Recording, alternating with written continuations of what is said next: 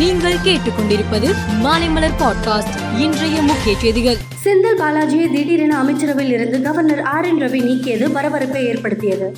திமுக மற்றும் கூட்டணி கட்சி தலைவர்கள் கவர்னர் ரவிக்கு கடும் கண்டனம் தெரிவித்தனர். பின்னர் உள்துறை மந்திரி அமித்ஷா தலையிட்ட நிலையில் கவர்னர் தனது முடிவை மாற்றிக்கொண்டு செந்தில் பாலாஜியை நீக்கும் உத்தரவை நிறுத்தி வைத்தார். தமிழகத்தின் புதிய டிஜிபியாக சங்கர் ஜிவால் பதவியேற்றுள்ளார். பின்னர் செய்தியாளர்களை சந்தித்த அவர் தமிழ்நாட்டில் சட்டம் ஒழுங்கு சிறப்பாக உள்ளது என்றும் சென்னையில் அமல்படுத்தப்பட்டுள்ள திட்டங்கள் பிற மாவட்டங்களுக்கும் விரிவுபடுத்தப்படும் என்றும் கூறினார்.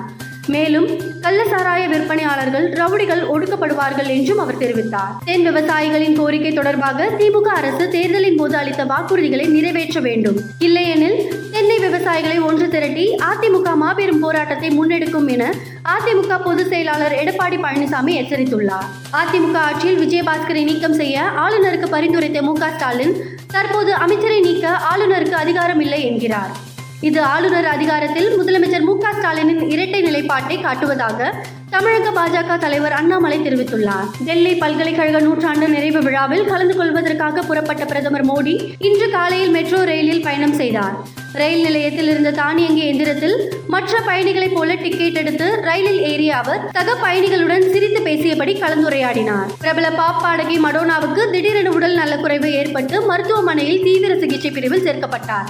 சிகிச்சைக்கு பிறகு மடோனார் டிஸ்சார்ஜ் செய்யப்பட்டு வீடு திரும்பியதால் ரசிகர்கள் நிம்மதி அடைந்துள்ளனர். உலகக்கோப்பை போட்டி குறித்து பாகிஸ்தான் அணியின் ஆல்ரவுண்டர் ஷதாப் கான் பேசுகையில் இந்தியாவுக்கு எதிராக விளையாடுவது வித்தியாசமான மகிழ்ச்சியுடன் இருக்கும் என்றார்.